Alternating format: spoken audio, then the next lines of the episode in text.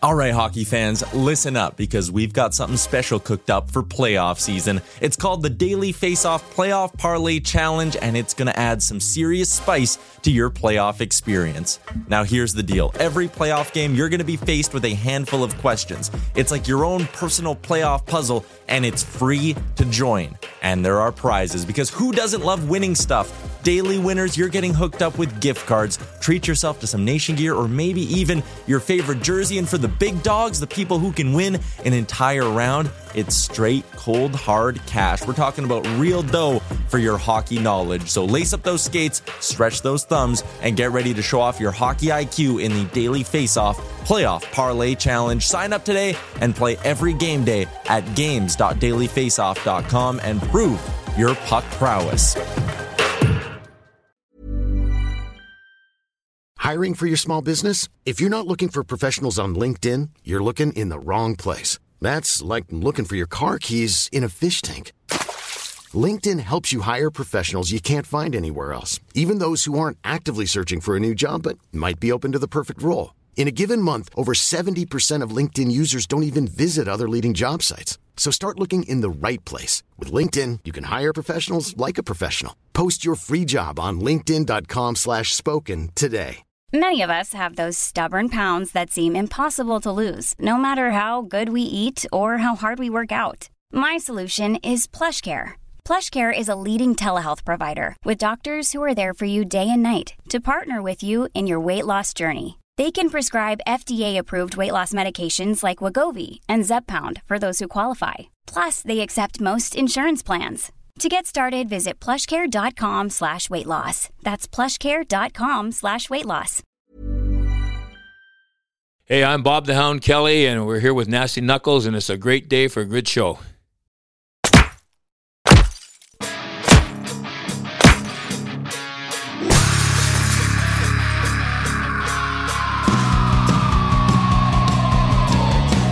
You're listening to Nasty Knuckles, the Hockey Outlaws podcast, with your hosts, Derek Nasty Settlemyre and former Philadelphia Flyer enforcer Riley Cote, as they go behind the scenes with your favorite NHL players.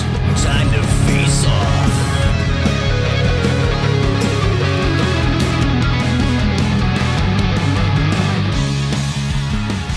All right, welcome back. What is happening, Nasty? What's up, Rig Aurelia? You, it's a little late for you, bud. You should be should be in the rapper there. I should be way past my bedtime.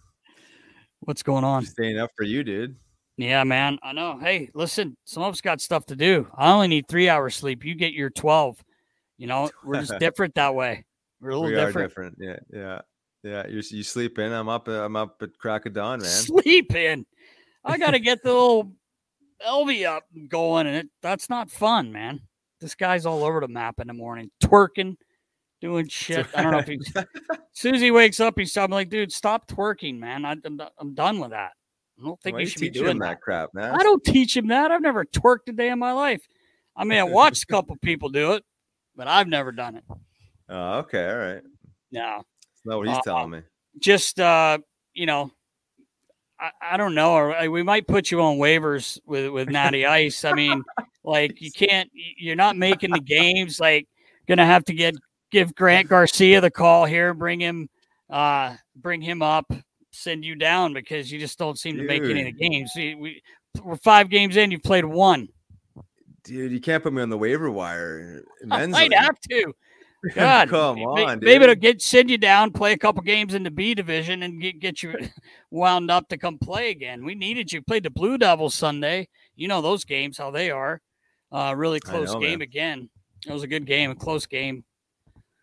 So, but you know you a weren't there. We found a way to win somehow. But Oh, you must have Boys- potted a couple with the toe. I, I didn't. Uh, man, I had, I had one sitting flat as could be, as about eight feet from the net, and I shot it eight feet over the net. Oh, I was so mad at myself. All oh my Swedish? god! Like with four seconds left in the period, too, and I just send it flying. I'm awful. Even with All that Swedish best stick made, even with the best stick made, Toby, I missed the net bad. I'll make up for it Sunday though. You probably won't be there. Maybe you can watch it on LiveBarn. Well, I won't be there because I'll be in Jamaica. Oh, that's right. Sorry, big 30 for 30 star. I forgot. That's awesome. yeah, you know, maybe you'll make one of the games. At least you're on the roster and you're paid, so you get to play in the playoffs if you can make it for that. Well, that's it. I'll be there Yeah. when it Anyway. counts. So since uh, our last episode, uh, Flyboys got a win against Washington. I know you were there for that. win. Big, yeah, it was a good, effort. great win. Really good. Boys played super hard, man. Yeah, Um, did. I think they had a little incentive because, uh, if I'm not mistaken, they had a rookie party later that night in uh, New York That's City. Right. So you know you gotta you gotta come up with a big effort. I'm kidding. That's Yes, not why they won. They played great though. They they played hard. It it helped getting Joel back. Um, you know, in the lineup and brass, uh, Derek Brassard. So uh, Sure. that that was good. And, and um and it was a tough game. And it was like a you know a playoff type game. Um, unfortunately, we're not going to be in the playoffs, but it was it was nice. And, and Washington's having a tough time right now, man. They're not playing well. Um, they haven't That been playing tough, well lately tough at all. for them. Tough loss Yeah. for them for sure. Yeah, the Flyers look good, man. I was actually at the game, brought the uh, little Rugrats there, and probably only snuck in maybe one one period with all the distractions and air. Well, you got to play bubble hockey, and- all that. sh- Oh yeah. yeah. this and Oh, that. But uh, I did catch the first period. Uh, obviously, a strong start and um, yeah, great start. great start first shift sniping. Uh, Tilly first uh, first period, yeah, good energy. It's always like you go in the Yeah. second period and you wonder if they're able to carry that into the next uh, period. But uh, you know they, they did, and it was a it was a, it was a big win for them. And again, keeping Ovi off the the scoreboard. Wow, that's tough to uh, which do, man. Tough to do. Yeah. He looked not he didn't look very interested. So I don't know if there was, you know, something going on with all the the craziness in the world, but uh he didn't look very interested. Uh not the not the Ovi that I remember anyways. You, you know what's funny? Uh, Like, you know, I'm kind of a hockey nerd. I watch a lot. Um, and they their team seemed a little uninterested lately um, in their game. So I don't I don't know what's going on there. Um, it's not good for Lav. He's only been there two years, and hopefully it's not where he's kind of losing the them. But like this is the stretch where you really want to start playing well. Um, coming, you know, like getting into the playoffs. Looks like they will make the playoffs. I don't I don't think that uh, anyone's going to be able to catch them. So it could be a quick uh quick first round out if they don't if they don't find a way to pick it up. I think they need help goaltending, but that's just me. But uh we'll see what happens. Yeah, yeah, yeah, it would be interesting. It'd be a, it'd be a sh- it'd be a shame with the talent they have there. And again, I'm not sure exactly what's going on. And you know, Lavi does have a tendency to to wear on guys uh, over time, uh, just based on how how relentless he is on on certain guys and just his his intensity. But uh, you know, it's whether it's that or just some of this. Uh, you know, side fluff that's going on around the world that uh, you know a couple of their star players are dealing with. Uh, Yeah. you know who, who knows what it is but you know on the flyer side of things they're, they're they're they're obviously trending in the right way Their effort has been there i mean at least the last how many games you could say the effort's been there um but they're able to squeeze out a win and hopefully they can build off that you know they they seem a little bit uh a little bit uh, spotty with uh you know with with, their um outcomes but you know it's a big one against a, a, team like that so Yeah, it was good. Give them some confidence here and you know, just try to win as many games as you can, you know. That's all they can do at this ya. point. That's Play can hard, do. compete, and they're competing. I know we've been saying that, but they really are competing. So Yep. it's which it's That's all, you can, really ask. for. Yeah, Yeah. exactly. you know we're getting closer and closer to rigs to the to the uh trade deadline so be interesting to see man what what- you know Yeah. what happens here this team Yeah. could look a lot different in in a couple weeks you know for the rest of this season anyway so Yeah, no doubt. Yeah, I'd be interested. I I kind of I kind of hope something happens, uh, just for the sake of the individuals that are going to land up moving, uh, and, just the team itself. There just needs to be something, you know, something needs to to happen to yeah to make sense uh, going into next year, and and, and also for the guys that would potentially be moved, you know, to to have an opportunity to to win. So, looking forward to see what happens, and I think I think we're ready to check out the Hound Nest. Let's get after the hound this guy he scares me man the hound when he shakes your hand, he almost ripped my shoulder off. what a socket. He's a Well, strong that man. I love this arm, guy. Yeah, well, I guess He's the is. man. He's he's the man. I I remember when I met him when I was a kid. Him and my dad you know good buddies and always doing stuff. My dad actually worked with him for a while, one of his businesses, and he would like just grab a hold of me. I I'm like, you're gonna break something because he grabbed me by the neck and my I just hear my whole vertebrae. he grabbed the hold of me, shook his hand, and almost broke every bone in my hand. But let's get after it with a hound. He's the man. Absolutely. Episode 64 presented to you by Curaleaf, your premium medical marijuana dispensary in Pennsylvania. Check them out at curaleaf.com. All right, Nas, episode 64. Let's go. Let's go. Welcome back. I'm Riley Cote. And I'm Derek Settlemyre. This week, we are very happy to have our good friend, Bob the Hound Kelly, two time Stanley Cup winner. Hound, what's going on? Not too much, not too much. Like everybody else, we're battling through this stuff. But uh, thank you very much for having me on. Look forward to your show. I've been lo- watching a lot of your episodes out there, so you guys have fun. There's no question. Yeah, for sure we do. We Try to. We, we really appreciate you taking the time, Hound, and, and coming on. Now, there's a few. Uh, we've heard a few nicknames. Speaking of me calling you the Hound, and uh, Riles was uh, telling me now, Machine Gun Kelly. I had heard because Joe Watson told me you were just going so fast when you were playing with the, with the punches. Okay. not just your goal scoring. And, and the pins. And the, pins, you got the pins going pretty hard. You never, your feet never stop moving. But there was a few other uh, nicknames that came up. Riles, I didn't know if you wanted to jump on that may as well one. just jump right into it. No, you don't have to. I know you're going right to the grass fairy. I know you're going right to the grass fairy. I don't know where that came from. It's out there. It's not, not me. oh my god! I saw that. I was like, "Wow, Hannah, Hound, I didn't, I didn't know that about Couldn't you, man." that one out. I Get the just- grass fairy here. That that just that just appeared out of nowhere. I have no idea who who put it up there, who launched it, or whatever. But no, that's not me. no, no, me. no, no one's ever called you that before. It was just No, like something that no. came up You- on. And if you do, it's only once. Oh, that's, Oh, that's great. classic. I, I had to jump right into Yeah, that. I know, but, right? uh, but Hound, uh, obviously, Riley and I see you quite a bit, and we know uh, a lot of what you do. But why don't you tell uh, viewers and, and listeners exactly what you got going on? Well, you know what? It's a it's evolved to a lot of different things. I mean, I've been there for 18 years now, and uh, Mr. Snyder brought me back because they had World B. Free at the time with the Sixers out there, and so I thank World B. Free every day for my job that I have, and mine is mostly uh, we got the younger, brighter kids like you that. That set a lot of the stuff up that we go do, but just we're in the community, being involved in the community.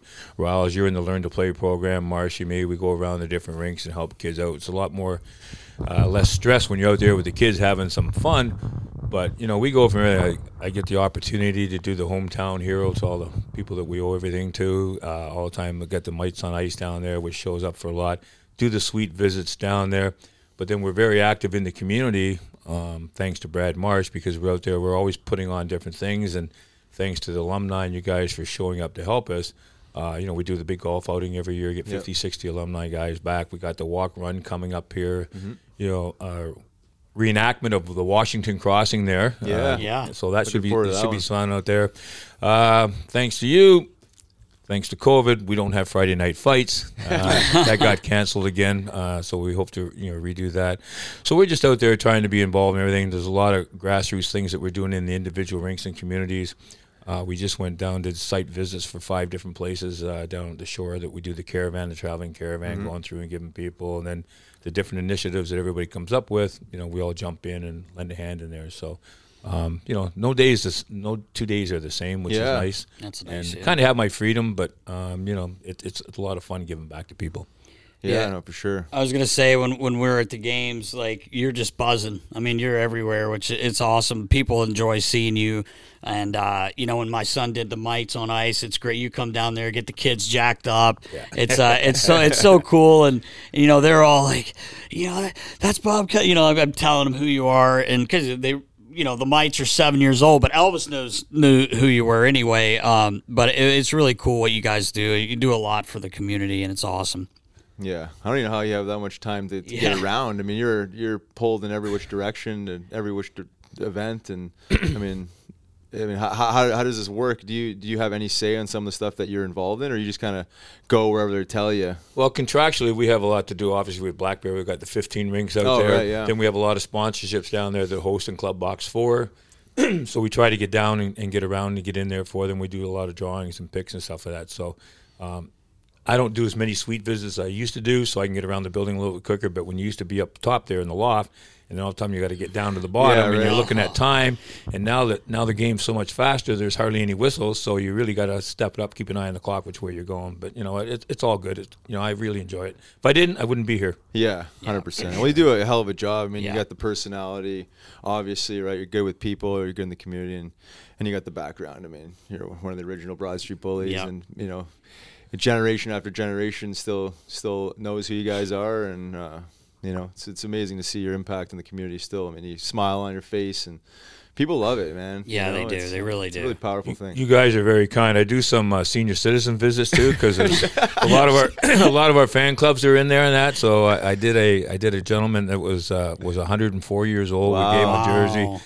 And then I did a lady that about three weeks later. She she was 101. I said, you know, maybe I can hook you guys up together. You, Yeah. you know, you're in a couple different places out there. Yeah. Yeah. So I mean, That's you- you, get a chance to touch everything. Uh, you know, uh, through Brad there and the different events we do. Um, you know, we're, we're going to start getting a little more involved with like YMCA, helping them out. They're, Yeah. they're getting involved in some of the things that we're doing. That so the sponsorship's been really good to to get people you know coming on board with us. So they must believe in what we do. yeah. Oh, that's awesome. And 100%. Riley, you love that song, YMCA. Oh, of course. So it's perfect. I think Riley should be.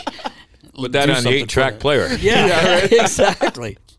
Oh man. Uh, but you're you're retired from playing with the Flyers alumni now, right, Hound? I mean, I, I think maybe what a couple years ago now you packed her in. Yeah, a little bit longer than that. Yeah. Th- there's no need. Nobody wants to watch a, a guy 71 years old out there skating around the ice. There's no purpose to that. No, no. we're no. still watching Smoke and Joe floating around out there. Well, I don't think you call that smoke. I think you call, I think you call that almost seizure. Uh, he's still using the equipment. I think from 1968. Right, is for sure. Uh, you, you know, you see him in, in the locker room there. You know, duct taping his elbow pads, duct Yeah. taping it. oh my god. You know, there's no way you could block a shot. With you guys today, you're fully padded front and back. You're taking shots in the back there, and Joe's not going to suck that up there. But uh, I give him a lot of credit for being out there. 100%. He's a he's a diehard. He's there two hours before the game. Yes, he Takes is. him that long to get started. um, but you know, First he's the epitome of what a Flyer is all about, and, Mm-hmm. and the relationship he had with the Flyers organization. Ed Snyder all the way down there. He's just a trooper. He gets involved in anything. Uh, loves to go fishing. Loves to go skiing. You Yeah. know, he talks about the grizzly bears. he didn't know what the hell a cell phone was up in Smithers. You just, yeah, right. you just There's no yell, cell towers you, up no, there. you just yell from mountain to mountain for Christ's sake. That's all. But uh, he he's truly a legend, and he's really the epitome of what the Flyers are all about. He, he embodies he embodies the code kind of. Oh yeah, You know, it's funny, Hound. Uh, one time you were probably there. This was years ago when when my dad was still trying to lace him up and, and play a net. You guys needed, I guess, whoever was playing goalie normally with the alumni, Perro, maybe David Perro used to play with you guys and stuff. Uh, we, we were playing at Pennsauken, or you guys were playing at Pennsauken, and you're p- playing like fire department or something, and they had a little kid out there, and you guys are winning eight nothing, and Joe's losing his mind. He's he's fired up. I got a back check, you know, Joe. Back check, back check, you know, Joe Yeah, oh, Watson, yeah. Joe Watson, and uh, my dad's in the net. So my dad gets a puck. He comes out to play the puck. Well, he starts skating down the ice a little bit. You know, just being a goof. The game's eight nothing. It's a charity thing, and Joe's losing his mind. Get back in the net, Sadze. And then they let the little kid come out, and this kid shoots, and my dad lets it go through. There goes the shutout, Joe. and my and my dad's like, I told you he's nuts. I'm like, okay, I, di- I didn't know he was that into it, but uh, yeah, he it's fun watching him play and listening to him. He's fired up, man. Oh, yeah. All- he must have been was was he like crazy when he played like that? Very intense. Very, Very intense. intense. He's he's there early. It's all about hockey. I mean, we didn't have any music to listen to. We didn't watch TVs in there. I mean, he just intense. You get in there, you worked on your sticks, and you chum with the guys and stuff Yeah. like that. Really. Didn't you play one of your first games with us up in the Northeast Skate Zone? yes, And didn't you play with Danny Briere? yeah, And didn't you score ten goals, eleven goals on open net? I did. And I keep yelling, "There's no contract coming, man. There's no contract coming. Share the puck around." Man, 10 Danny goals. B just putting it on the tape every Oh, shit. that's- I was gonna say, was he will where- give you where- tap where in. was Joe's Danny yelling, B? Jesus Christ, stop shooting, stop shooting. I got an open net. How can I not hit the net? Oh yeah, Yeah, Stop shooting. Joe Joe hated hated when you get you know past the seven eight goal mark because Oh, really? oh yeah because it slows down the game. He's like missed the net and you know what I mean just like stop with the whistle. Shoot over that, hit the goalie in the head, and let it go by. Hit the boards, make it sound good. Oh yeah, And then Frank, Frank, the animal there, then he'd score goals. Jesus Christ, what are you doing? What are you doing? yeah, right. Frank Frank played uh, men's league with me the one day. It was more of like a pickup instead of a men's league, and he scored about twelve goals. And every time he scored, he sallied. Come I'm on. like, dude, there's, you don't have to celebrate out here. Like you're playing with a bunch of kids and stuff. Yeah, Frank. You get the big blaster from oh, the red he was line, eh? just shooting everything, high heat. toe drag. He was doing it all with his no tape on his. Yeah, But that, that's that's what makes a team is, is individual uh, antics that people do, the, the way their chemistry is made up. I mean, that's what blends into being a team. We all got different personalities, Yeah, right. But we all have one common goal, and that's what you know, to go out there and play hard and win. That's yeah, all. Yeah, for sure. Yeah. I was just going back on on Joe. Were you up in the game in uh, in Portland, Maine? Against the uh, the Boston Bruins alumni, it was a few years back when he when when uh, Smoke and Joe bro- blew out his knee there. Yeah, yeah. I think yeah. we were on the sh- I think That we were was on in- the ice together. That was in that was in Maine. Yeah. yeah. He went down. He went down there. I was just coming on the ice and was out there, but you, you could hear him. He was he was in excruciating pain right around the center ice, right? Yeah, it was, right, it was right over the blue line. You were on the ice, I Yeah. and myself too. And I, I go over there, look at him, and he rolls over. and he goes, "Jesus Christ, I got to go skiing tomorrow. I don't have time to be hurt here." so he, he ended up flying him back. He couldn't drive back in the car. no. Yeah, but the, it was like you could hear a pin drop in the building because he yelled so much, and all you could hear was that he was talking, he was yelling about his ski trip the next day with his nephew or something like that. That's all you could think about. Good memory, good job on that one. Yeah, I know, right? But you know, yeah, when I think of Joe, I just think of like you know, e- he played every game like it was the Stanley Cup, you know, Stanley Cup Finals. you know, even like all these alumni games, he's first guy ready to rock, and he's like, getting guys ready to go and all this stuff. Yeah, It just, I yeah. just like just, I, I Well- think it's, it's well, you're amazing. you're a tough guy, and uh, I go back to when I was coaching on the bench there uh, against the Warriors there, at Jimmy Watson's rink last Yeah. year, and I look, I'm looking at the lineup going across there. What a huge team! I wouldn't want to get anywhere near any of those guys. I mean, from Terry Carkner all the way, they just got bigger. Jody Shelley out Yeah, there, right, I yeah. mean, the guys that came back. That was one of the biggest teams I've ever seen. And Brownies could, Right, there. right. can kick the crap out of anybody in the in the regular NHL. I think anyway. Yeah. yeah, I remember that was- laughing about that Fridgie Brownie. Uh, crazy. What now? Je- Secord was there. Jesse? uh, Jesse Boulerice. Uh, like Dave Brown. I think we said Dave Brown already. Yeah, but every other guy was it like was legitimate heavyweight huge. in their era. yeah. Big team, scary team. Yeah. Uh, Just What try else? mixing a salad once in a while.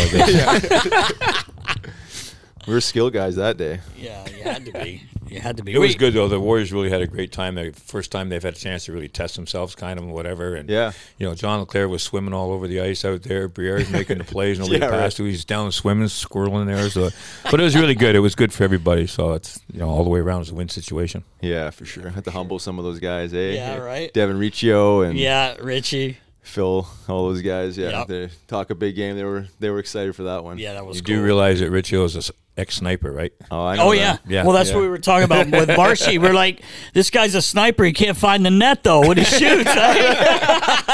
Sorry, out the Richie. cannon. Sorry, Richie. Different type of sniper, I guess. yeah, right? different type. Oh, that's for sure. Yeah, that's what Marshy said. This guy was a sniper. He can't hit the net. Oh, good. Yeah, we just want to talk about your your career, obviously, and uh, you're a third round pick, and I think in, in today's game you've been a first rounder. Yeah, thir- thir- 32nd overall. You need to call back and say, hey, where's that first round money? No, I think I'll pass on that. Oh, that's great. But you had an incredible career. Um, you know, ten years with the Flyers, two with Washington, two Stanley Cups, and uh, uh, I was actually looking at your stats and, and, and amazed that you. I mean, not not that I discredited your skill, but you got you got some you had some really good numbers. Yeah, you did. consistently, right? I mean, like Oh, Afraid to say if, I, if I'm scoring goals, he's using me wrong. So I was happy with that. So oh, you're over over ten goals a year, a couple twenty Yeah. plus goals. Uh, that's pretty impressive. Not, not to get ahead, I want shows you as your miracles do happen. Yeah, right. well, you know what? Uh, your good buddy and my dad said, Sudsy, uh, he, not to get ahead, I want to talk about the Flyers, but he said when you got traded to Washington, you went you went in there and you, you scored 26. He said he set hockey back 10 years. I did. I did. But you know what happened is that you know I had ten great years here with the Flyers, so uh, I get traded. It, it, it comes up to people. So that year, our last game of the season, we were playing against Washington, and they had missed the playoffs the year before that. So they um, they decided to fire the coaches down there, and uh, I had the last game we had there. Uh, what's his name, Risling decided he wanted to run me and get things started. So there was no need to. They were winning. So, anyways, we go through we go through the duel, do the dance and stuff like that. We come up back, beat them, knock them out. Now you know what it's like being traded. So now you got to walk into their locker room after knocking them out. So Yeah. it's kind of like a little bit in there. Plus, we had uh, the first year was great with with Greeny down there and stuff like that. He was, he was a really good coach. We had a good team. I played with Pee Wee and Prony. We got the points. Line played well. Um, still had Power some- play times. still had some fights in there. Yeah. Yeah. Fought Homer down there. He Did come tra- he came tracking me down. Yeah. So uh, it's all it's all good stuff though. So then uh, we don't make the playoffs, and uh, so then they fire. They bring in they bring in Brian Murray. They bring in Roger Crozier, the goaltender I scored against in Buffalo, and they brought in another henchman. But they had no use for the older guys. So like I played like 18 games up until uh, uh, December. And uh, I kept my house here and everything like that. So I just said, you know, I went in there. I said, you know, get me out of here. This organization sucks. And, Oh, yeah. uh, just went downhill. So yeah, so I, I left down there on a, on a negative note. Oh, really? Yeah. was too not. bad. You mutually parted ways. You just yeah, yeah, yeah, Just get me out of here. I had no use. was to- it, hey? No need to stay. Didn't want to.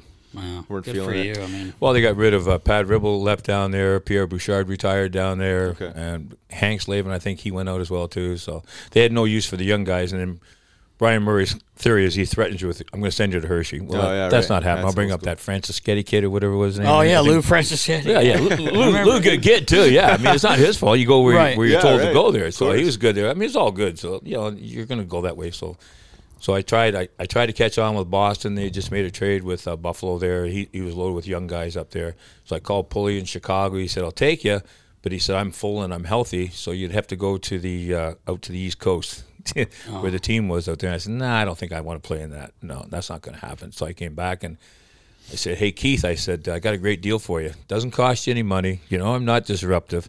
I said, "Just, uh, just sign me so I can go out there." Play against Washington just one game. That's all I want to do. And I said, I'm not marking the players, but I might go after the coaches. So, so he said, No, we can't do that. I said, All right. So I understand that. So it was, it was time to, to move on and get involved. Yeah, yeah. I guess it, you, you know when your time's up and when it's not feeling right, and if you're in an environment that's not uh, overly productive for yourself, it's best to just Yeah.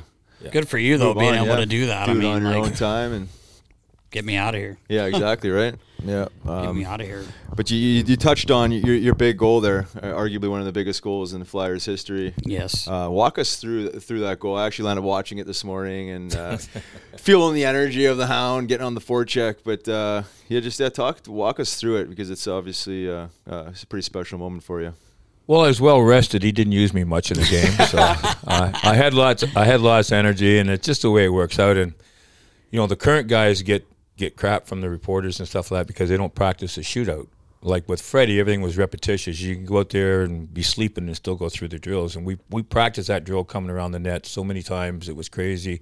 Uh, you know, Homer started the three on three out there in the corners. We started doing all that, and you practice the shootout, and so it's something that we had done, and just the way it, it played out, and uh, you know, thank God Korab didn't really get me real square, but he got he got He's a me. big man, eh? Yeah. Oh, he's huge. Yeah. he's huge. I'll tell you a story about him in a second. so, anyways, uh, I just come around the corner there, and uh, Crozier went moved his legs to go, and he opened up, so I just slipped it in there. So. Um, if you, if you watch the trailer in that footage, I skate right over to the bench and I said, "Hey, Freddie, you owe me five bucks because the winning guy used to get five bucks when we did these these drills and the shootouts and all that stuff." So that's a tank of gas in the old day with the Corvette. right, yeah, yeah. yeah, yeah. Fill your So vet up? It was good, but it was it was good and got used at the right time and the right guys, and then you know Billy Clement put it away. Right. Yeah. Is there any truth to uh, in between the second and third period that the assistant coach went up to Fred Shero and said, you know, how you know Hound's been sitting here, he's full of energy. I think we should, you know, put him out, put him out there. Yeah, that was Mike Nykoluk. Mike Like, Nykoluk, yeah. we were more afraid of Buffalo than we were of Boston.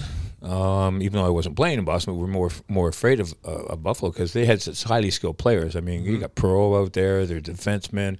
I mean, those guys really could grind and play hockey. I mean, they could skate. I mean, you know, they were they were a formidable team to go, go up against. But we Yeah. were just happy to the way it worked out. yeah, for sure. I thought that was pretty pretty interesting. You know, I mean, uh, you you made a joke about like sitting there and having energy, but like that there was truth behind that, where the assistant coach actually, well, obviously recognized that you were sitting there and you're obviously a bundle of energy, but to start start the period, right? You started the period Yep. with uh, Bobby Clarke and Reggie Leach, I believe, right? Yeah. Which is you know you know a testament to you know, as an assistant coach observing and you know maybe needing energy, but obviously it worked out. I guess if he would have been a dash, he would have probably lost his job. yeah, no, I, it, it worked out and was great. Like I said, you know, the, the second cup was was sweeter than the first cup because the uh, I think the staff who who ran the Spectrum for five bucks you could come in the back door and you could stand there and watch where the zambonis go. You know the doors are. Yeah, yeah. So then we win the game. They open the doors and all the people were out on the ice. Oh, so right. it was crazy. Schultz is trying to push people away. Billy Clement's trying to push people away and stuff like that. And then the second cup was, was sweeter because we got a chance to enjoy it in Buffalo. We got a chance to fly back with the cup. Yeah, and, you know, got a chance to. That was actually a question I, I was going to ask you because I think we asked Billy Clement. I'm like, you know, you win the cup and and all these people are grabbing and pulling and probably trying to grab the cup too. Like I was like, I think I asked Billy, was that like a pain in the ass? He goes, yes, it was fucking awful. But I thought you kind of answered that there. That that's. You know, nowadays, obviously, if you jump on the ice, you're someone's knocking you out. Oh, you know, you can't get on the ice, but Probably serving some jail time these days. yeah, for that. for sure. So I'll, I'll take you back to Buffalo with Korab, right? Yeah, please do. So uh, the boards were low there, if you remember in Buffalo and that. So Korab's a big man, six four, whatever. So he gets drilled right at our bench, and he, he bends over the bench. So when he when he's over the bench, Billy Barber smacks him in the face with, his, with gives him a punch, an uppercut. So he gets up and he point he points over at Billy, and Billy said, "I didn't do it. Clarky did it." And he points to Clarky this is the way teamwork is. Yeah, yeah, right. Yeah, yeah. So, anyways, uh, you guys went back to back, right? and then Freddie goes, "Okay, uh, Clarke, Kelly, and uh, and Leach again, probably." And uh, I go, "Oh God, this is really going to hurt." So get out, get out on the ice. I'm going, "Well, let's. What's the best way to fight this guy?" I'm just going through my head. Korab starts skating towards Clarky, so I just start kind of cruising there a little bit. Clarky puts the cigarette. He said, he said some expletives that I can't repeat. He said, basically, I'm going to hit you right over the head with my stick. And Korab kind of, really? And he's a great guy. Jerry's a really good he? guy. And he said, I think I'll pass on this one. And I'm going like, thank God I didn't have to fight him. Oh my god. Wow, yeah, a little threat. Put him in, stop him in his tracks. Clarky. Yeah, Yeah, that's Clarke, pretty did good. it. That's fucking great. That's awesome. yeah, Oh man. it's all about laughs. Yeah, it is right. Know, talk about the uh, you know the um, the parades because obviously, I mean, it's a, c- a community thing, right? I mean, you win in a, in a, in a city like Philly and, and like the, just the buzz around it, and it's got. I mean, I've seen some of the pictures. I The mean, picture, the, the, the aerial pictures are just amazing. Oh, when Snider started it, Mr. Snider started there, it was 5,500 people in the building, and Yeah. they put the third tier in there, and we're sold out. It was really hard to get tickets in there. So the city was pumped because there hadn't been a championship since 1960. So the city was really pumped for it and had no idea re- really what to expect. Uh, the roads getting in and out of Philly are not like they are today, obviously. So you only had certain ways of getting in, in the highway, getting into the city, and uh, they had no idea what to do. The Eagles was great because they had the barriers up. The players could get off the bus, they could walk a little bit, and we were riding inside cars with moon roofs. And finally, like, people were pulling at you through the windows. They wanted to see us, so we all got up and started sitting in the, the back of the moon roofs. And the people are like walking right beside the car there, and you know you got all the strippers up on the poles up there. Oh, darn. You know the grease up. you got you got the the pictures we got down there in the, in the lounge there. You've seen what that's like. Yeah. And they're they're right beside you. You have nowhere to go. And then of course Bernie he decides he has to go to the bathroom, so he stops to pray. The pray keeps on going. We're way back here for him to run in there, probably sign the toilet seat and whatever else he used. So. You know, legendary, legendary. Yeah. So somebody come up with a brainwave again. The finances weren't weren't put out there with, with a lot of great thought. That for the second parade, what we'll do is we'll come down Broad Street. We'll head to the park there, Roosevelt Park or whatever the hell it was called. But as we're coming down there, we're on a flatbed, just something you put your car on to tow it. And uh, anyway, so we're driving down there, and everybody's going like, "We got to, we got to go to the bathroom, man. We've been sitting on this thing for so long, cruising at no speed whatsoever." So th- you know where the uh, the Penrose Bridge is, right? So the cops shut it off on this side, they shut it off at that side, on the airport side. Truck drives up to the top of the bridge so nobody could co- come over the bridge. And we all get off the bus. It's like, man, this feels good. It's all running down the road. So you know, those are kind of the highlights that you remember. You just have to remember. those. Oh yeah, right. yeah, big highlights there. Yeah. so Oh, we didn't have the God. luxury of a bus with a toilet on it. Or Yeah, right. No, it wasn't part. no, of it. they, maybe it's a good thing there weren't cell phones then with the, Yeah, with the 100%. cameras. You know, imagine. Well, when you see the parade of cops all the way down Broad Street, fall, following the line that it went and stuff like that, it was it was really cool. But uh, like I said, you know, but there was no riding there was no looting, there was no damage, there was nothing. It was just you know just a joyous city. The Yeah, city was right, I awesome, bet. So- Yeah, that's That's awesome. pretty cool. We're still milking it 47 years. Yeah, I know, Hey, right? Yeah, hey, Still you know a toast what? to the town. It's a- Flyers land. It's a big deal, though. I mean, you know, you win. It's it's so hard to win, uh, especially well even now too with the thir- 32 teams and they're Yeah, right. you know pretty competitive for the most part. I mean, you see enough hockey, but it's a it's a big time accomplishment two years in a row, and It's just you a guys are legends, man. Seriously, you yeah you are though. You are. You really are. You you, you should be. Well, you know, unfortunately, a lot of people are passing away. We lost uh, Clark Gillies, 67 years old. I mean, obviously, Emile Francis just passed away at 95. He was in there. So many good. Mike Nykoluk passed away. So, you know, we got some some of our ex players that have passed away and that, and it, it just hurts when you see that list up there. And you you were on the ice for something like when you're watching that, but it's part of life. So enjoy, and we did, and Yep. you move on. Yeah, Yep. I think the interesting part about like how, how you guys won was obviously the you say the, the creation of the identity of the Broad Street Bullies and Ed Snider, you know, recognizing that you know we're not going to get pushed around, and that's how you guys defined yourself, and, and and it worked obviously for a few years. And then I think eventually the other teams matched you guys, and it wasn't really much of a, an advantage. Can you talk about the you know the mentality of of, of the team, and then you know the city having that uh, you know that Yeah. uh, label? Well, we tried to keep it simple, stupid. You Yeah. know, we're farm boys. We just had fun. Right. But Yeah. um, you know, the, the you got the three Plager brothers, and you got Picard from St. Louis, and they used to just crush and punish and punish the Flyers. Because when the expansion started, there was only twelve teams, and you got the cast-offs. I don't mean it that way, disrespectful to them, but you you got kind of the guys that weren't doing much being around there, so they got pushed around quite a bit. So Snider got tired of it. He said, "We're going to change the culture." So you know, he went out. He he uh, he got Saleski, who was big. He brought Schultz in, that uh, really was a goal scorer, believe it or not. Um, and he brought him in for because he he used to fight, and you know, Davey got knocked a guy out there, and got hey, this is pretty cool.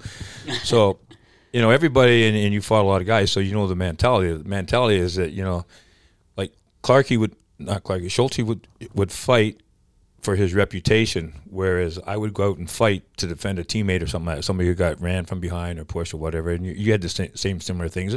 Certain guys you want to go out and try. I watched some Aaron Asham fights there. They're, Yeah, they yeah. were good fights. But, uh, you know, so we were kind of built that way. But, you know, when you got a guy like Van Impe and, and Joe Watson back in the back and, and uh, Barry Ashbee and, you know, the Hillmans were back there in the day and stuff like that. And, and you, you watch those guys, they bring so much leadership and so much of the way they play the game. And like if Eddie Eddie could body check you, that would be fine. But he'd just sooner just spear you, and that was Eddie. You go near Eddie, he's going to spear you. So everybody had a different different style.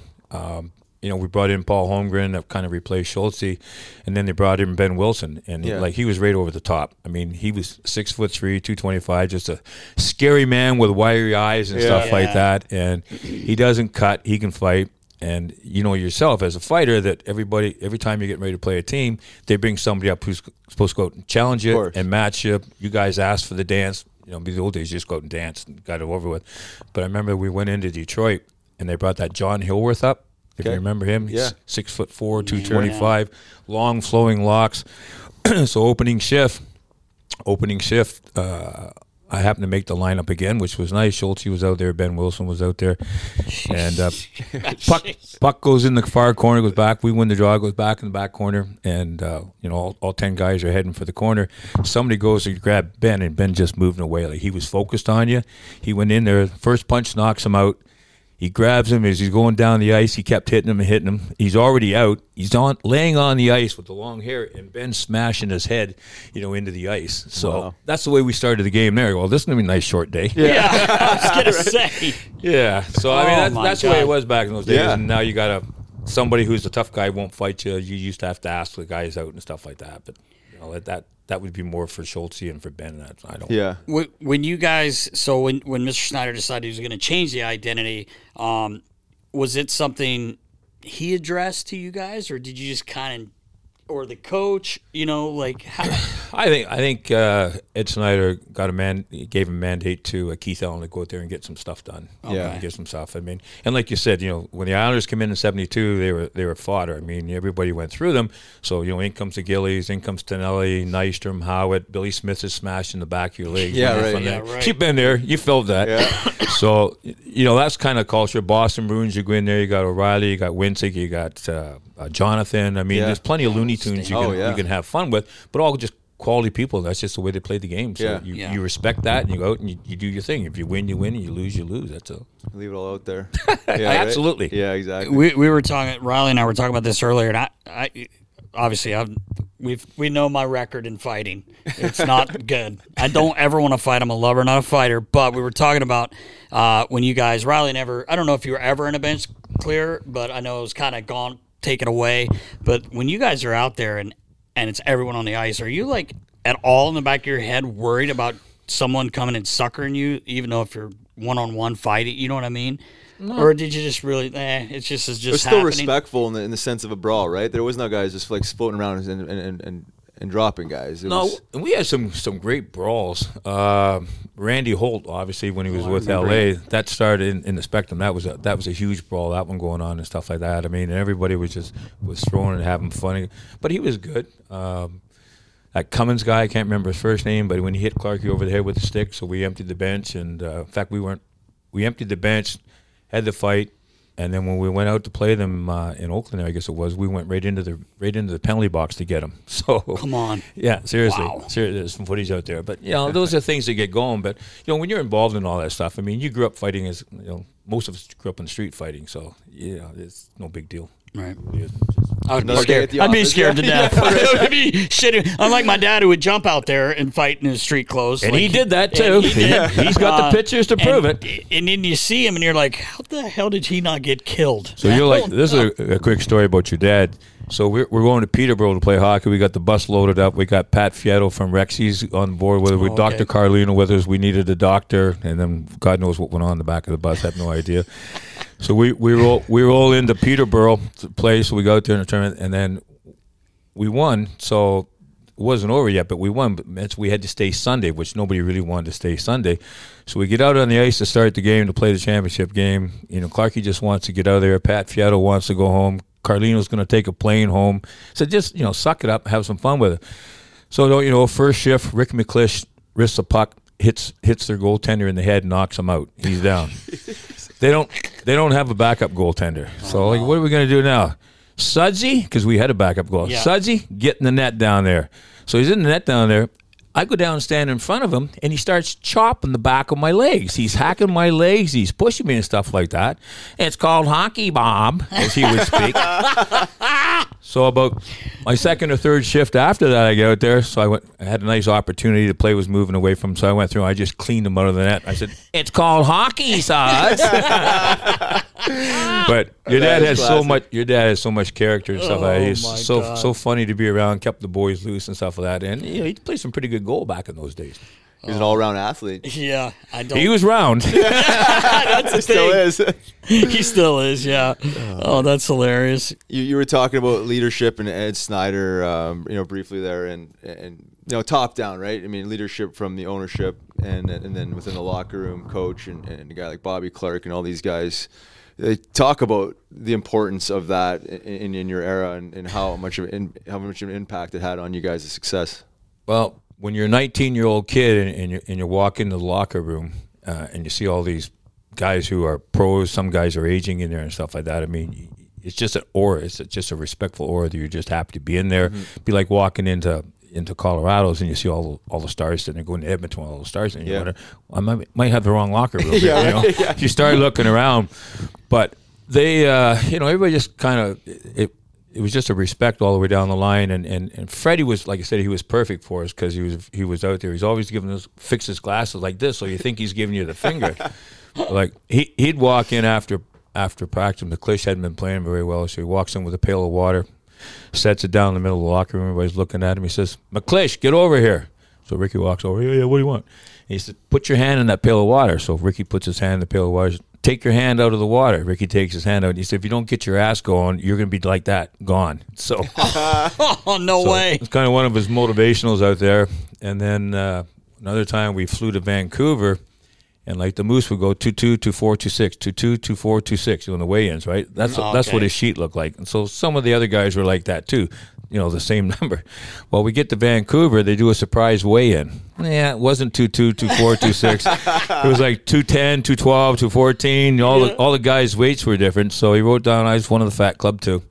So uh, we get back to Philly, and Freddie's okay. You, you, you, you, you. You're all gonna ride the bike. Well, we had one bike to share. I mean, we didn't have what you guys Right. have today.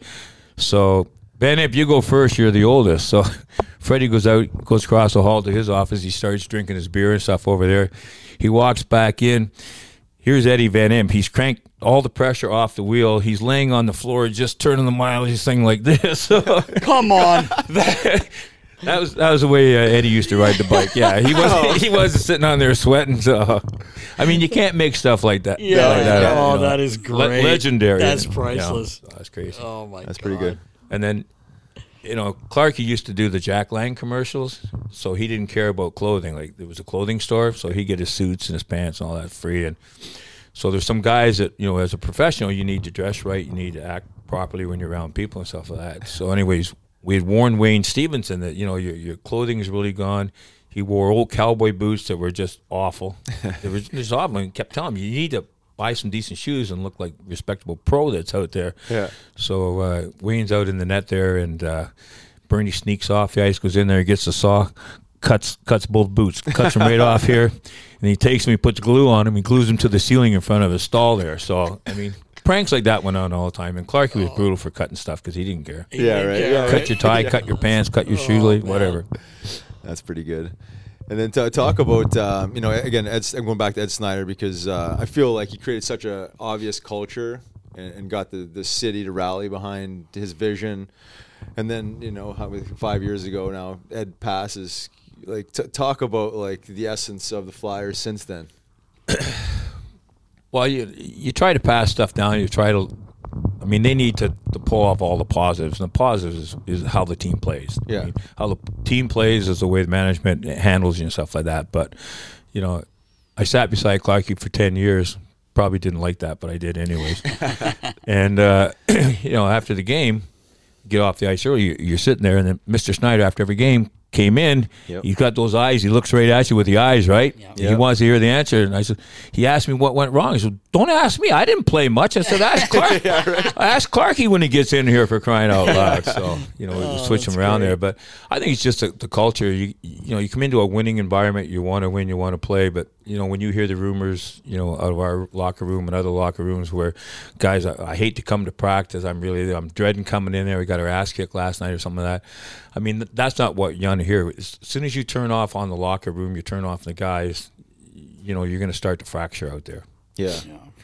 But he was he was great. I mean, polarizing. We had great parties with him uh, down Rittenhouse Square, some of the famous restaurants down there. He'd open up three thousand dollar bottles of wine, the big magnums Oh, and stuff yeah. like that. So he knew how to party. and He did. He Kept was kept the guys together, and you know, like I said, whatever we wanted, what- he did everything to make the players have the best that they could have to be the best that they could be. Yeah. Yes, he did. And that's yeah, and, that, and that's what I, I certainly noticed. I mean, win, lose or draw, he's coming down and shaking your hand, and he said like staring you right in the eye, um, and you can't help but just absolutely respect that, right? I mean, you know, He's there. He wants you to know, makes you feel Yeah. like yeah, right, of He course. I, I mean, there were times, you know, over the the years where it wasn't funny because like if we had a bad game and it was and he was visibly pissed, he still came down, Yeah. shook everyone's hand. But I remember the one the one night, uh, Chief was coaching and, and Homer was the GM, and, and he we had a it was just a tough game. I can't remember exactly who it was against, but Mr. Snider came in and he, he was red, like he you know he was mad, so he just kind of stay out of the way and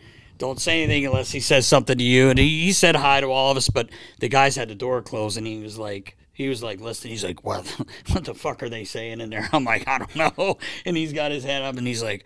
I'm going back down here. Let me know when the door's open. And I'm like, all right. So then he walked back down and he's talking to Homer and Chief, and he wasn't happy. Uh, and I'm like, said to Chief, uh, what, what was he saying? And he was like, I don't really know. He was so pissed. I was just like looking at him. I wasn't really like I was just watching his face. I didn't know if he's gonna like punch me or something.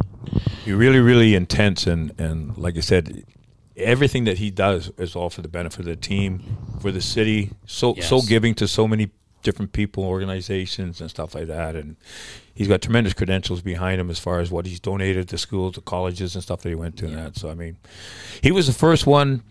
Realize I started uh, training camp in Quebec City, and uh, I played against Montreal my first game.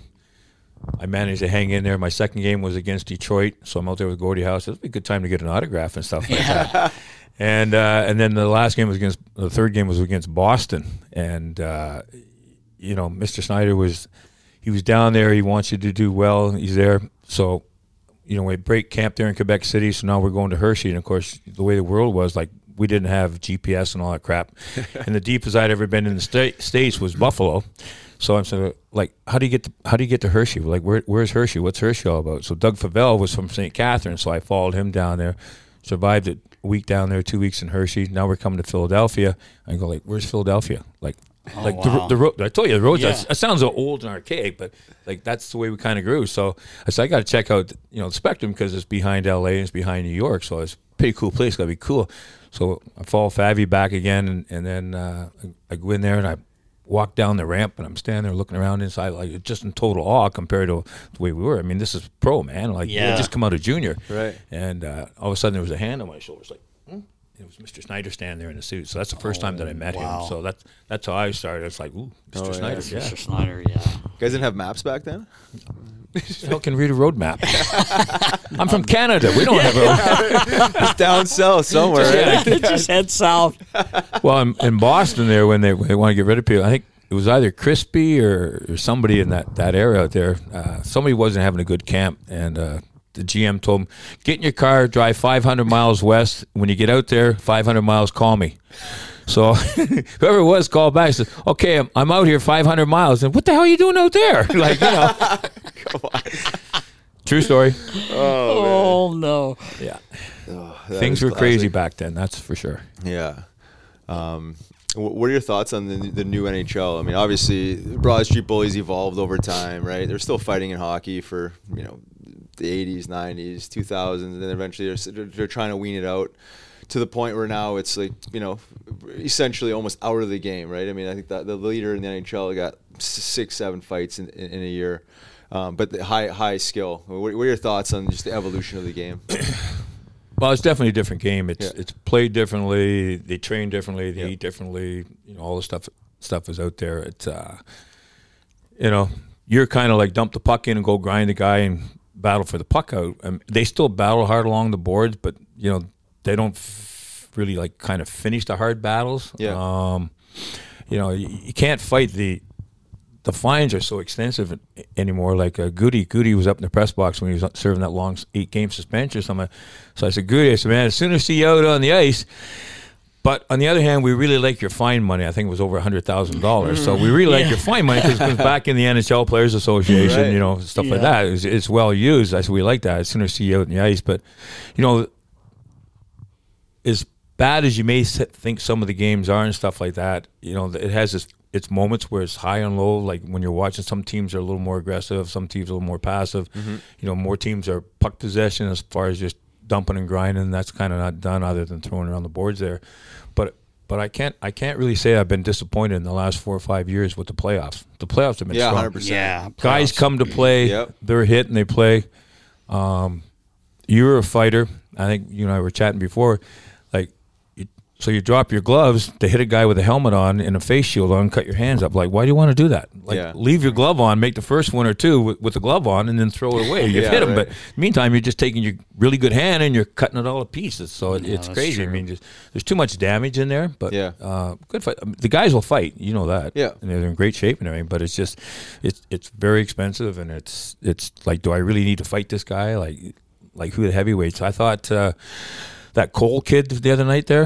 I think that that was a pretty good little scrap Oh, there. with MacEwen. Yeah. yeah, yeah, Yeah. for sure. Good little scrap Yeah. there. You know, it's nothing wrong with that. I really liked Zach's game. Yeah, Uh, hundred percent. Well, the old story it. when he came up, right? Don't come up here with a reputation. Come up here and go do it. Right, Right. You know, if you want to stay, go get noticed. 100%. Go do something that somebody can say, man, he you know he covers this check. He makes smart plays. He's in on the puck. You know, he's he's defensively minded and stuff like that. Yeah. You know, if you want to stay, go get noticed. Don't just come in and blend. Right. That's it. Yeah, It's he's been one of the highlights uh, of the season, in my opinion, for the Flyers. I agree. It hasn't been a ton, uh, but um, yeah, the game is so hi- highly skilled, which I, I, I do appreciate. You know, the ability um, that some of these players have. I mean, m- most of them. You don't find a bad skater no more. You know, like they're you said like the, the, the amount of training. Uh, sports specific training, like how lean these guys are. I mean, they're, they're they obviously pour a ton into it. Um, I guess there's some times where it just goes so skilled into maybe to your point where it's like such a possession game. Sometimes, you know, back in the day, you wouldn't try and you know dangle a guy at the blue line. It would be like put it behind, put it behind him and get on the forward check, right? Where I feel That's like a different skill set, buddy. Yeah, it is. That's, yeah, exactly. It was the only skill, maybe the, maybe the only skill that I had was getting it by the defenseman there. But um, I just there's there's times where I just feel like you know, it, like where where is that where is that like essence that that in, in maybe in certain situations that that maybe could be missing, you know, where I just feel like it's, it's almost too skilled and it's just like ah, we'll just come off the ice didn't didn't execute on a pass. I just feel like sometimes you just gotta dig in a little more and you know find those puck battles. Well, the fans the fans want to get behind you, but you got to show them something to get them excited. So you know 100%, the good plays coming in there. I mean, like you said, some of those plays in where they just hang that goaltender out to dry, they take them all over the place, and then they shoot it on the other side, or they they're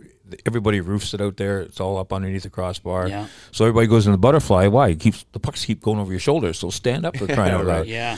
But it it's just so changed when you know the old days, and, and you grew up kind of with those. That all you had was a scoreboard. You know, it wasn't all the games and all the stuff. But people want to be entertained. You know, it's Yeah. a younger crowd coming in now. We had that whole loft area up there. For, you know, for younger people coming in on a college ticket, and you know, you get to the point to where. You know, everybody's pumped. They're watching what's on the screen. They get excited. Gritty's there, and they drop the puck, and then place is dead silent Yeah. yeah, and then they fire up again. So you got to give them something to cheer about, and that's with his aggressive play. But like you said, when you're playing a puck possession, and, and Carolina really moves that puck around well, St. Louis Oh, yeah. moves St. the puck Louis, really well. time, yeah, they keep it away from you, and you're like, holy Christ, I couldn't play this way. You'd be skating around circles. yeah, right, It, it was funny the other night at the. I was at the, obviously I saw you, uh, Hound, uh, but they're they're a big team, but they move that puck like no one has a puck on their stick longer. Like I mean, it's just boop, boop, boop, just all over the place, and they were hitting. I mean, they you know Flyers played hard, Yeah. but they were hung in there. outmatched with the injuries that they you know uh, that they have right now. But Then they, you come, then you come down the playoffs, and Edmonton gets knocked out. Toronto gets knocked out. You know, all the big teams. Like Montreal went the distance, and now they're below us. I think. Yeah, something they are. So it can change in a hurry with a little bit of talent. Uh, goaltending is still huge out there. Yeah, but true. it- it's just it's just a different game, and I think you got to come and just take the whole thing in. You can't just totally focus on. I mean, you want your team to win. We don't want to go another 10, 10 game losing Right. streak, but Yeah. you know everybody wants to win, so they're not disheartened going by, and you get some positive vibes, something positive in the newspapers. It's it's good for a. Yeah, for sure. Um, they, you know, we're coming up on the trade deadline. Uh, I don't know how much you pay attention to it, but obviously Claude Giroux's been here uh, since he was drafted, and um, pr- I mean, let's let's be honest, he's going to get traded. Um, I would think I so. hope he gets his thousandth game here, but uh, and saying that he may not. But uh, what what are you thinking down the stretch here? Because they have a few pieces they could move. I know Ristolainen's probably someone that uh, teams would want on their uh, play. You know, a playoff team may want Sure. a big physical guy like himself, right-handed. You know, shot. And um, but what do you what do you, what do you think uh, down the stretch here? Well, it's not my pay grade. Right, So- mine, either, mine either. But it's fun to play. Uh, you know, armchair uh, Yeah. G- uh, GM. Well, you know, if, like I read Twitter a lot. I don't, I don't tweet, but I read all this stuff, and, and, and people are cruel on there. They're just Oh, so cruel, cruel. eh? Like you know, Giroux doesn't need to be here for his thousand game. Let's move him now so he doesn't get hurt. And to me, that's that's sad because you got a guy here that's given so much to the organization. He's he's a staple. He's he's a leader out there. He's been that way. He's tremendous in the community. He's good with people and kids and stuff like that. You know, I, I believe he deserves to play his thousand game here in Philadelphia. Agreed. You know, Agreed. uh, he he's deserving of that, and then you know the decisions are his his from there. But there's some movable pieces out there, like you said. You don't know what you can package together, what you can get back. Um, and obviously, they're trying they're trying to get the best back in draft and rebuild the team. I mean, if you're not in there, you, like I don't, you don't know the coaching mentality. You don't know what the GM's mentality is. You don't know what they're trying to to make or build for next year. But obviously, they want to maximize it. But I'm not sure if that's going to really happen. I don't. mean, Many teams can get that squeezed in under the cap. or Well, that's it, Right, right? The yeah. cap complicates it. It- it Obviously, it's not that easy. And in theory, it's like, oh, just move them. You know, there's you know 31 teams that would love to have them. The- Obviously, I, I but- could see him doing a three-way trade to get a, a team that's not their salary cap's not that high to you know how they work it. They do that sometimes. Maybe that happens, but um, I think it's going to happen for sure. yeah, Not- and get creative. unfortunately, Well, I think he's agreed to have conversation. Yeah. Right. I don't know if it's uh, you know what team wants to be a dance partner. I mean, who knows? But you know, there you got you got Edmonton's got a lot of talent, but they haven't made the playoffs. Yeah. Toronto's got a lot of talent, but they haven't made the playoffs. yeah, exactly. They get knocked out. Yeah, I would. We've talked about this before. I would love to see him go to St. Louis. I would too. Chief. I don't know how they're going to make that deal work, but I just feel he would slide right in, not, not have He that loves pressure. Kind of like you know Carts and Richie back in the day going into L.A. and just kind of you're not you're not the you're no longer that you know the the, the go-to guy. You slide in whatever two or three, you know, and, and play, get some power play time, Right. second unit probably. Um, but you know his relationship with Chief, you know he has ab- absolute respect for Chief, and that could be just me dreaming. But you know I'm just like looking around and and, and seeing teams that you could potentially fit. Yeah. in. Yeah, that would be that would be a good dream, and that would be a good fit, and give Claude a comfort level. yeah, Um, But then again, you know, you, the decisions he makes going to affect affect his family too. But that's all part. We know that when you play hockey, you, you know you can get traded at any moment. You, so that's just part of the game. You just suck that up and away you go. So, um, someplace where he can go and he could be happy would be good. yeah, Yeah, I agree. And you know what? You were you, you were here ten years. That's a, that's a long time to be with one team, and he's been here longer than that. yeah. Um, 15. so it's you know, it's probably in the back of his head is like, what's this going to be? Like he's never Oh, yeah, been yeah, anywhere culture else, shock, right? Like obviously, he's right? and, and just like for you, you went to Washington, ended up not really liking it because you know you were here, and I, I feel like the Flyers were the best organization as far as you know the way it was done with Mr. Snider. So Well, you know the uh, when we traded Kimmo Timonen away, you know, to Chicago at the end there. yeah, So he, he goes there. He gets a couple. He gets a couple games in, right? Not a whole lot, Right. and then and then they, they do put him into the playoffs. But I mean, he wasn't the, the big part. Right. It wasn't the big missing part. So he, you get your name on a cup, and like I love Chemo. He's a, he's a great guy. Yeah. But it's just like like, do you really feel? Do you really feel fulfilled inside because you really weren't there for all the adversity and, and, and the highs and lows of the team and everything that went on with it throughout the course of the year? Like you really didn't bleed and suffer with them, or whatever. You just stepped Yeah. in there as a part that can help out. And um, I had the same experience with the first Stanley Cup because I got knocked out in the Ranger series, so I didn't play in the Boston series. I was ready for Game Six, but right. I didn't want to jeopardize it. But the second game was more satisfying, not because I scored the goal, but because, you know, I got to go start to finish. Right. right. And uh, Fully invested in the. Yeah, yeah, So you're in there. You, you got to go in and bleed with the guys. You got to suffer with the guys, the highs and 100%. lows and stuff like that. So I just hope wherever he goes, that it, it's it's going to be a good factor for him, where he feels good about getting out of there. Like he really, you know, and he's got the skill level to really help promote that team and play well for that team. So he brings a different element to there than a lot of the other guys who get traded at the Dreadnought. Yeah. for sure. Yeah, it's an interesting uh, dynamic when you when you when you put it that way, right? Because you know you look at like you know we were lost in 2010 to Chicago, right? I mean that was one of those well, up and down seasons, but we, we go the distance and we I mean land up losing, and you say like okay, well, all these guys have been here all year, and you know I mean you, you win the cup, and then it's like okay, you know you're you're been fully part of that team. But there's there's so many years that guys you know either go the distance or close to the distance and grind and they don't win and then you know but then there's these situations that you're talking about where you're a wanted player and you go and you kind of just like patch a hole like you say Kimmo he's like sixth seventh eighth defenseman right I mean Yeah. that, that year but he's like he, he understands where he's at in his career he's not at the prime anymore he's you know he's battled for years and years never won it but like the ultimate dream is to get To raise that cup. to raise the cup, right? Yeah. I mean, and then you could kind of like retire and say, well, I did it, right? And, and, you know, and, Yeah. and fulfill that. Even if you're playing a lesser role and you haven't, like, you know, you haven't been a huge part of that team. It's almost like you've paid your dues for so many years that you like you, you've earned it indirectly. That if that makes any sense. Yeah, it, it does, and I think Claude would get not only the uh, the respect, but he he would get the, the work part of it as well too, which is what he wants. I mean, he he excels on the ice, Yeah. and that's that's what they want him for. Um, he wouldn't have to come in and, and take over the leadership, Exactly. or be part of the leadership. Just let me come in here, let me play, let me be you know mind free, let me go out and do my thing, and I'm just here to play. I mean, he's such a quality hockey player. Yeah. Yeah, And he's such a competitor, man. Like people Yeah, don't he is. realize. He Everyone gives him shit compet- for you know not being whatever their version of a captain is. But like this guy competes. Who did we have on? Re- oh, Joel Joel, Joel Farabee. And Carlo Colaiacovo talking about his leadership. And I played with him, and you see this guy compete in practice and stuff like that. But if you could add this guy, you know, Yes. going into your you know your stretch before the playoffs and playoffs, I mean. Again, he, he's a quiet leader, but he, he cares, he competes, and he would be a you know perfect addition to to any team, obviously, but um, to have a guy like that that not, not just competes, but high end skill, complement any player he plays with. I mean, Yeah, for sure. I think it's uh, it's Yeah, one of those. the question is like you know.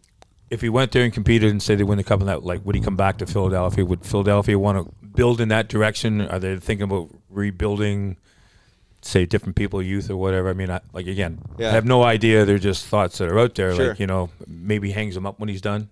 Yeah. Yeah. I mean, it's not about the money; it's about the cup. Yeah. Right. Of course. I, I think the shape that he's in and the Yeah. way he's worked the last few years, like Oh, it's like Joel. few What good- Joel he's a say? few good years I, I think he does too. And I mean, you know, if he finishes, you know, with a point, like I don't know, I think he's leading them in points or right there.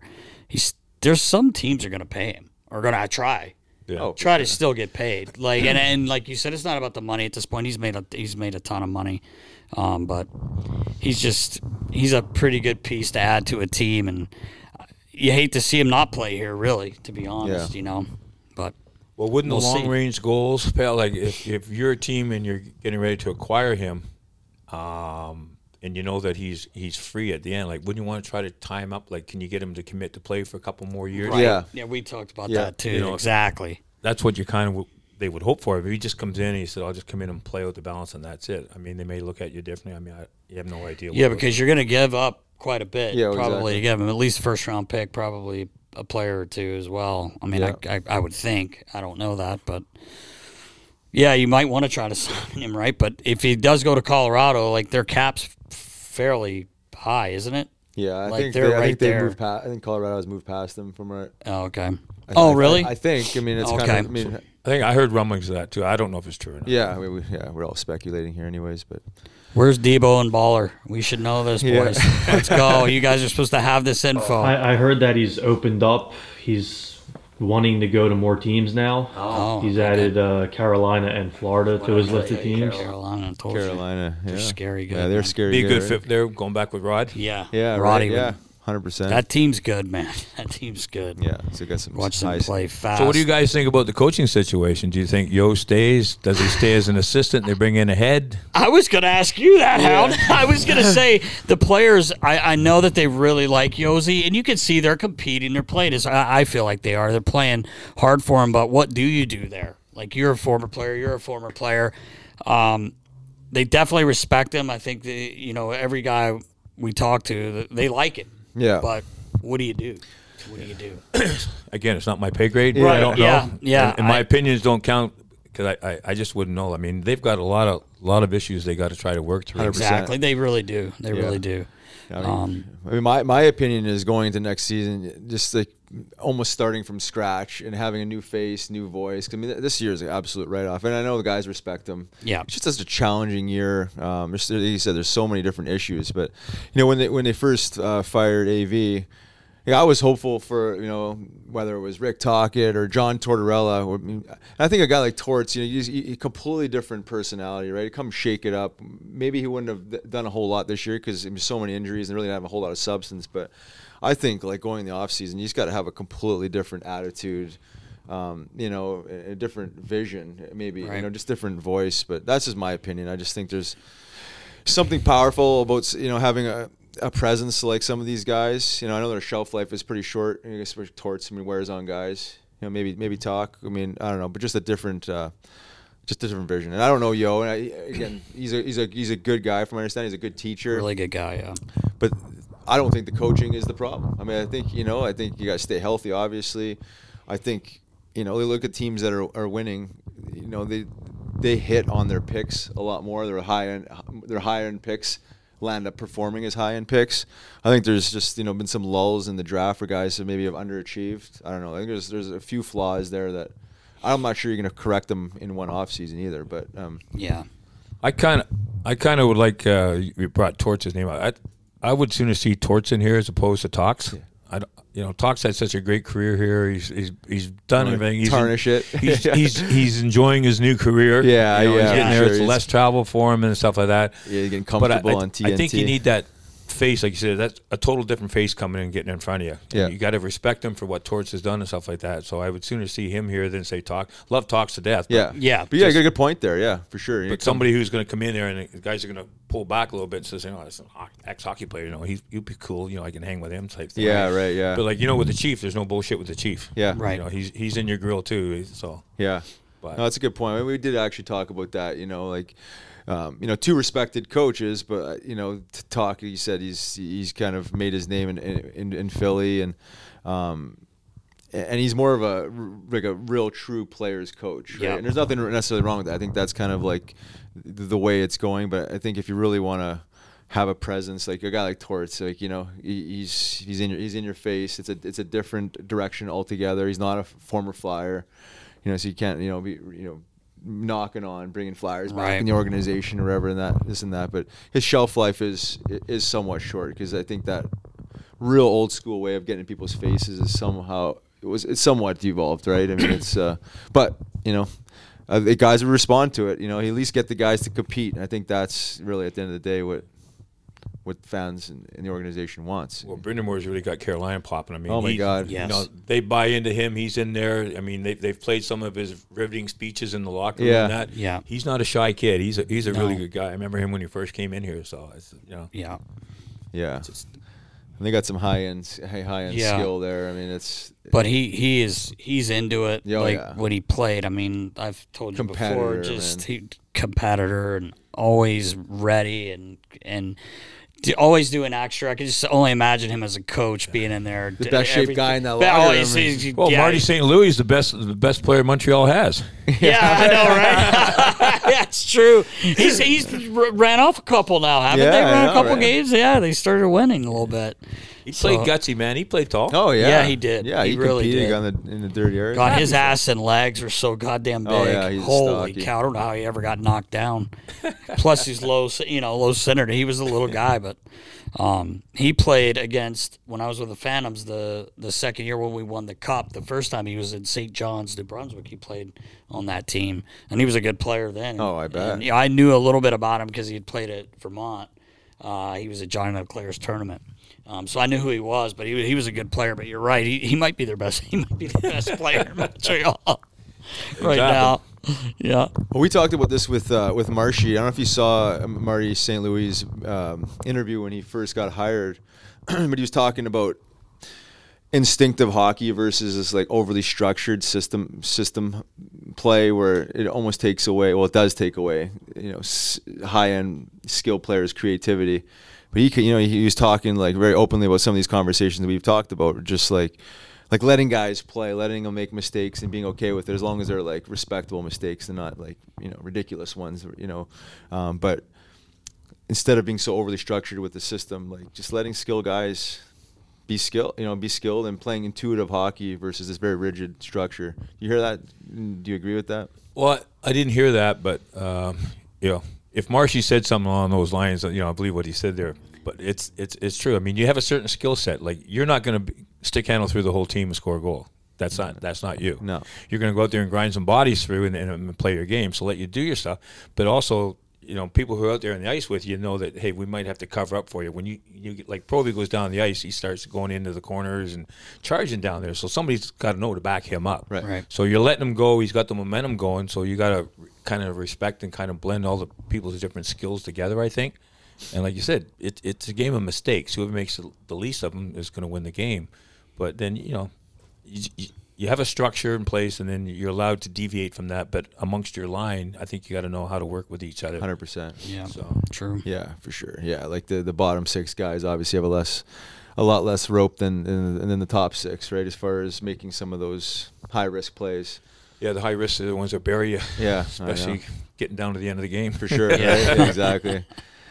Yeah, and that's more of an adjustment towards the end of the game, knowing the you know knowing the time and the, and the situation, right? Where it's like, okay, maybe we won't try and make this play at the far blue line, and and maybe put it in the in, in a soft spot in the corner and go get it, right? Versus uh, trying to dangle. Well, I've watched the skill set on a lot of guys because we're down there at the games like you guys are all the time Sure. and stuff like that. And I can tell you right now, there's stuff that they do out there that we couldn't even think about doing. It's incredible, isn't it? And the way they, they pick the puck up, they handle it, they flip, flip around. and- lucky to have the same puck and the same stick together. Uh, I've been out there with rigs a couple times, and the pucks ends up in a couple different pieces. Yeah, so I I'm not You're really- lucky if the pucks are still in one piece, man. Come Take back, that as a all win. chipped Yeah, up and everything, chipped up. snarls on 'em, black yeah, and- exactly. I've softened the mitts up lately there, Hound. Yeah, he's Goal in the scorer men's now. league. He's a goal scorer now. Yeah. Well, God love you. Keep playing. I'm a high risk player now. you know? Yeah, turnovers at the blue line. I'm yelling at him. Oh, Yeah, it's skill, and some of these some of these kids, like the smaller kids that, that I've you've seen out on the ice there, some of these kids, you know, they can pick that puck up, roll it around their blade, turn around. It's I mean, some- incredible. Some, of the stuff that you, you see out there is crazy. I Oh, my God. it's definitely a skill, and skill gets noticed. Yeah. Hound, I have a feeling if you would have back in the day, if if you would have been playing in, in some little or anybody, any player did one of those Yeah, the like the Michigan? Michigan, you probably would have broken their arm with your with the steam- lumber, yeah, or just, even or just steamrolled them. I, I remember seeing a thing. I think it was in the movie with um, uh, where uh, Dorney said when things were a little stale and we need to get it going, the Hound would get out there, and next thing you know, the, the place was popping. Well, you try to create a little bit of excitement, so it's uh, you know I got lost energy. They didn't use me that much, so I was ready to go whenever whenever they wanted me. So it's all good. Dorney, I used to drive Dorney nuts. Um, we all lived in Barrington Manor when we came down here. You know what that place is like. And Dorney was up top of me in that, of course. No, he was below me. I'm sorry. I was on top of him with Serge Bernier, and you know we're, we're young, we're single, and stuff like that. And he'd be down there in the morning because he got two kids in there. I felt bad. I really felt bad. He'd be pounding the ceiling up. Go to bed, you dumb. And, yeah, yeah, yeah. you know, it's the place is just. It is Yeah. what it is, but like some of the Phillies lived in there, the original Jersey Devils lived in Oh, there. Oh my God. A couple of the Eagles lived in there. Byron Brown from the Phillies was in Wow. there. Yeah, so there's That a lot of guys in there. Yeah, I guess there were no late night parties or anything. Oh, it's awful. awful. But we're here. We survived. yeah, that's right, right. yeah. That's right. That's awesome. Live to tell about it. Oh man.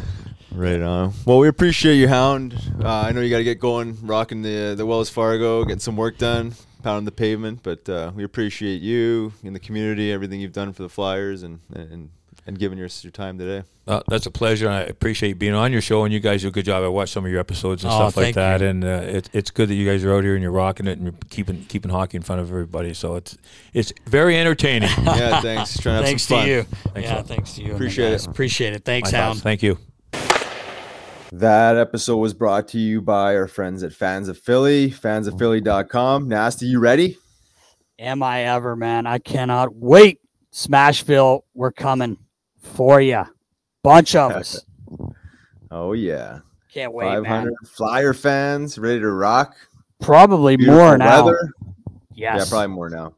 Flyers got a win in the last seventeen, so we're good. Yeah, that's right. That's right. I can't wait, man. It's going to be awesome. I know we we talk a lot of, uh, about it, but Joe and those guys, they just do a great job, man. It's so much fun. I cannot wait, especially Nashville. I just can't wait, man. It's been Yeah. been a couple years since I've been there, so I'm I'm excited.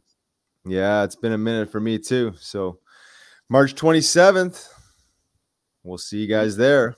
Day after that, Sud, that's right. And and the day after that, Sudsy's birthday. If he Oh, shows up in Nashville, oh, look uh, Whoa. out. Bringing the jungle juice. Oh my god, he'll probably drive there with it, let it sit in the car, you know, with all this fruit. This guy's banned from any parties I ever throw anymore. Yeah, he'll bring the the multi-grain goldfish and the For you, he, yeah, for me. Yeah, right.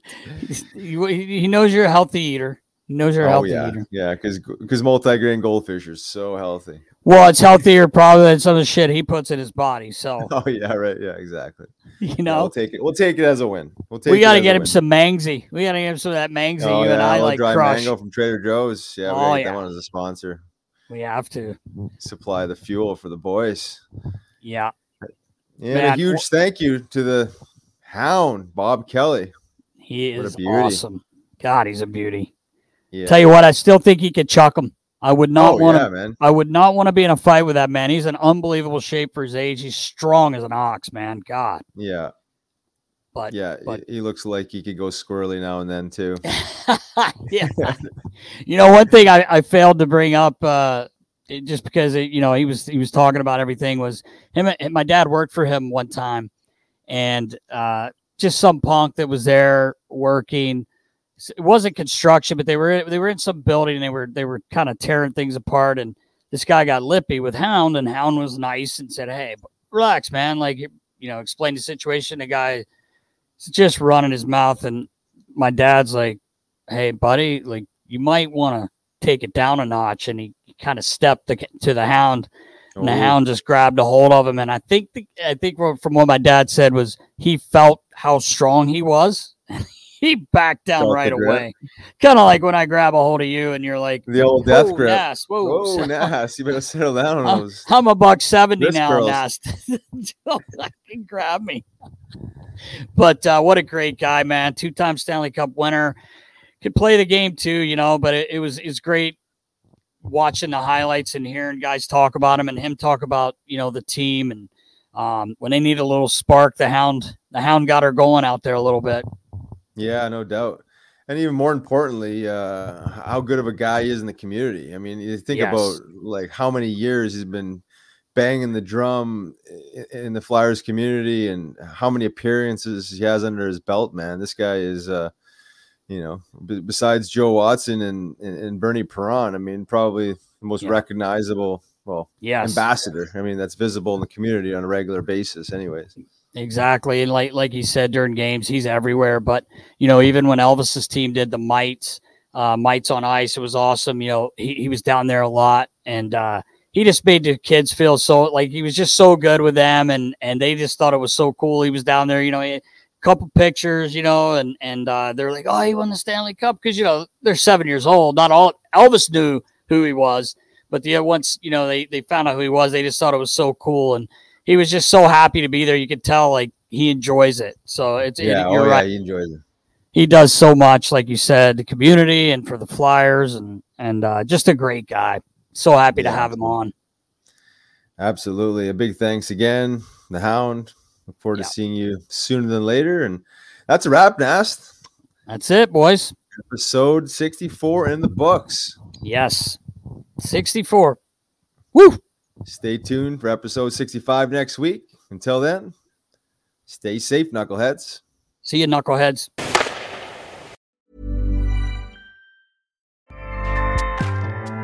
ACAST powers the world's best podcasts. Here's a show that we recommend.